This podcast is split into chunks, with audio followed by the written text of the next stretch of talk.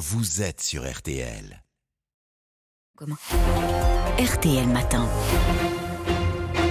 RTL 7h44, excellente journée à vous tous qui nous écoutez. Amandine Bégaud, vous recevez ce matin le président de l'Association nationale des industries alimentaires, l'ANIA, Jean-Philippe André. Jean-Philippe André, euh, vous êtes aussi à la tête d'une marque que les Français connaissent tous, et adore euh, la marque Haribo, marque de bonbons. On va bien sûr parler euh, inflation dans un instant, euh, mais d'abord, et c'est d'ailleurs l'une des conséquences de, de, cette inflation, cet appel lancé dimanche par les Restos du Cœur, vous demandez ce matin sur RTL à l'ensemble des industriels de se mobiliser. comment concrètement? Ouais, Pas plus tard qu'hier, on était en une réunion avec Marc Fesneau qui a réunit tous les acteurs, les associations, les industriels, le monde agricole. Euh, habituellement, vous voyez, l'ANIA, par exemple, euh, le monde agroalimentaire, on donne 15 000 tonnes de, de, de, dons, ça représente 30 millions de, repas.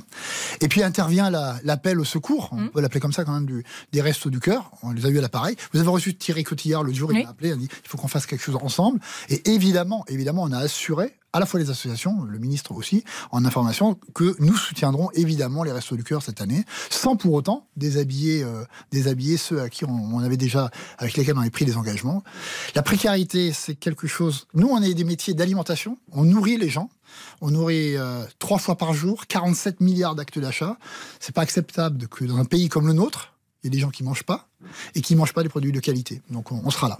Vous nourrissez les gens, ça coûte de plus en plus cher. On nous avait promis un, septembre vert. Euh, c'est raté. Euh, vous citiez Thierry Cotillard, ici même, euh, il nous disait ce sera Mars vert. Vous aussi, vous tablez sur Mars? Alors, vous aurez noté que à chaque fois que vous m'aurez interrogé, je n'ai jamais donné des couleurs au mois, mmh. parce que Mars vert, Mars rouge, etc. Quand est-ce qu'on va vraiment voir les prix baisser on a, toujours dit depuis le début qu'il y a une vraie logique économique à la baisse de l'inflation. Et c'est valable tout à l'heure, François Langlais parlait de l'Allemagne. Mmh. Au moment où on se parle, en Allemagne, vous avez plus d'inflation alimentaire mmh. qu'en France. Il faut quand même le dire. C'est pas une consolation, surtout pas pour ceux qui nous écoutent, mais il faut quand même le remarquer. Pour qu'il y ait de la baisse, il faut qu'il y ait des conjonctions des alignements entre des marchés mondiaux qui baissent et la possibilité pour un industriel, une fois qu'il a les stocks vides, une fois qu'il a les stocks vides, d'acheter à ces prix-là. On était à 16, je parle uniquement d'inflation alimentaire, mmh. on est aux alentours de 11. C'est pas faire de grandes prévisions qu'à la fin de l'année on sera 6 ou 7 et l'an prochain, de fin du premier trimestre, à 3 ou 4. Je voudrais comprendre un, comprenne pardon, un, exemple très concret pour que tous ceux qui nous écoutent euh, comprennent ce que vous voulez dire. Euh, je vais vous citer l'exemple du paquet de petits beurre, un biscuit que, que tout le monde connaît, euh, qui est composé à 70% de blé le blé avait flambé, on se souvient, la tonne de blé avait flambé avec la guerre en, Ukraine, et aujourd'hui il coûte 6% moins cher qu'en janvier 2022, c'est-à-dire avant cette guerre. Pourtant, le prix de mon paquet de gâteaux, lui, il a augmenté plus 21% par rapport il y a un an, au moment où la tonne de, blé était au plus haut. Comment on explique ce décalage? Le prix des matières premières baisse, la tonne de blé, et pourtant mon paquet de, biscuits, son prix augmente. Aujourd'hui, puisque vous prenez l'exemple des, des, céréales, le marché des céréales a baissé. Hum. Et vous aurez remarqué que le marché des pâtes, qui est directement lié à ça, les pâtes. Commence à baisser. Ont baissé depuis le mois de juillet. Le point que vous pointez peut-être, parce qu'il faut aussi avoir le courage de parler de ça, est-ce que ça baisse assez vite dans les rayons des supermarchés? Ça, c'est un, un autre problème. Mais aujourd'hui, ça baisse. On s'est engagé avec, euh, sous, l'impulsion de, de, Bruno Le Maire, à faire en sorte qu'un certain nombre de produits puissent baisser, soit structurellement, soit par des promotions. Ce qu'on constate aujourd'hui, il faut bien le dire aussi, c'est qu'un certain nombre de ces produits n'a pas encore baissé en rayon. Mais mon paquet de gâteaux, pourquoi son prix ne baisse pas alors que le prix des matières premières baisse Votre prix va baisser. Va baisser, mais va baisser.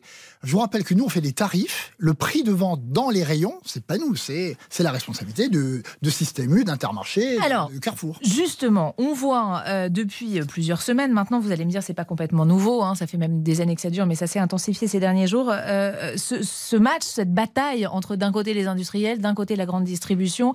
Euh, chacun pointe l'autre euh, du doigt. Euh, on parle de cette fameuse shrinkflation. Hier, Alexandre Bompard, le patron de Carrefour, a annoncé qu'à partir de lundi, il y aurait une étiquette sur tous les produits où on a de la shrinkflation. La shrinkflation, on le répète, on le rappelle, on baisse la quantité, le grammage de produits dans un paquet. Par exemple, un paquet de céréales du, petit déjeuner, au lieu de 400 grammes, il passe à 300 grammes.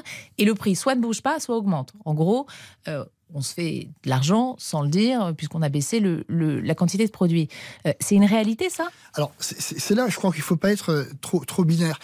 Euh, au départ, il y a quoi sur ce, sur ce phénomène? C'est la capacité et la nécessité pour une marque, d'une manière générale, de maîtriser ce qu'on appelle des, seuils psychologiques. Oui, mais sauf que c'est super malhonnête. Non, non, non, non attendez, attendez laissez-moi juste terminer. Vous avez, vous, avez la, vous avez la nécessité, et vous le savez, qu'au-delà d'un certain prix, la rotation va baisser. Hmm. Vous avez un, sachet qui a 300 grammes, vous le mettez à 280 grammes. À 280 grammes, vous le vendez mieux. Et le distributeur le, le sait aussi. Ce qui doit être amélioré, sans doute, sans doute, c'est l'information du consommateur, parce que on a beau dire et recommander au consommateur de vérifier le prix au kilo dans le rayon, tout le monde ne le fait pas. Ça, ça peut s'améliorer. Mais maintenant, je reviens sur un peu l'étonnement l'étonnement des uns et des autres, c'est pas parce que quelqu'un dit quelque chose d'exagéré, venant même d'une personne de qualité comme M. Montparc, ça devient vrai. Donc il tous ces produits, tous ces produits sont dans ses rayons. Il les a acceptés, voilà. Et donc les, produits. il peut pas s'en passer. S'il s'en passe, il a plus de il produits. a pas d'arnaque. Il n'y a pas d'arnaque. Il n'y a pas d'arnaque sur ces sujets, sur ces produits-là. Il faut l'affirmer clairement. Il faut simplement peut-être regarder. Et je crois que le Conseil national de la consommation va être saisi de ça, voir comment on peut améliorer encore l'information du consommateur. Jean-Philippe André, je voudrais vous faire entendre à ce sujet Roland Lescure, le ministre euh, délégué à, l'industrie, qui, réagissait justement à la proposition euh, d'Alexandre Bompard. Écoutez. Vendre euh, au même prix des quantités inférieures, c'est tout simplement augmenter les prix. Donc il faut une information claire, transparente des consommateurs. Et je pense que c'est un bon début que Carrefour le fasse dès lundi. Je pense que tout le monde devrait le faire. Donc on va travailler là-dessus dans les semaines qui viennent et on va passer par la loi s'il le faut. Le ministre est pour cet étiquetage, prêt à passer même par la loi. Vous lui dites attention non, on dit à peu près la même chose. On dit si le problème c'est de l'information, on est pour. Le, un produit aujourd'hui avec une inflation moyenne de 15%, vous pouvez prendre le produit et l'augmenter de 15%. Vous avez le gros risque d'avoir beaucoup moins de rotation. Vous pouvez aussi mais en toute clarté, il faut le faire, dire je fais, je mets moins de produits dans le, dans le sachet et, j'impacte mes coûts. Tout est un problème d'inflation. d'inflation Sauf que c'est déguisé, vous êtes d'accord, le consommateur à l'arrivée, c'est lui qui se fait avoir. Pour ça, je vous dis pour la troisième fois, s'il faut améliorer l'information, on est absolument prêt à le faire. De là à dire qu'il y a de l'arnaque, je dis, c'est très hypocrite de le dire, très hypocrite. Et je répète, les distributeurs qui ont ces produits, ils les ont acceptés comme tels. La, liste qui a été publiée euh, il, y a, deux, trois jours, ça concerne 41 produits alimentaires. Sur chacun des sujets, d'ailleurs, les industriels concernés pourraient vous dire que c'est pas, pas de la shrinkflation. 41 produits vous avez 20 000 références alimentaires dans un, dans un supermarché. On est en train de parler de 0,2%. Donc il ne faut pas donner l'impression aux gens qui nous écoutent en ce moment qu'il y a d'un côté des, des, voleurs, de l'autre côté des, des, chevaliers blancs. Les chevaliers blancs, euh, le chevalier blanc aujourd'hui, on parle de loi, je viens d'entendre mm. Roland Lescure, euh, euh, on peut aussi poser la question pourquoi on est obligé d'aller négocier dans des pays étrangers, négocier dans des pays étrangers pour essayer de contourner la loi française? C'est quoi? La grande distribution négocie dans des pays Il y a des négociations, alors je ne sais pas si les gens le le, découvre, il y a en amont des négociations, pour un certain nombre de, marques importantes, l'obligation de négocier à l'étranger, en, Espagne, au Luxembourg, etc.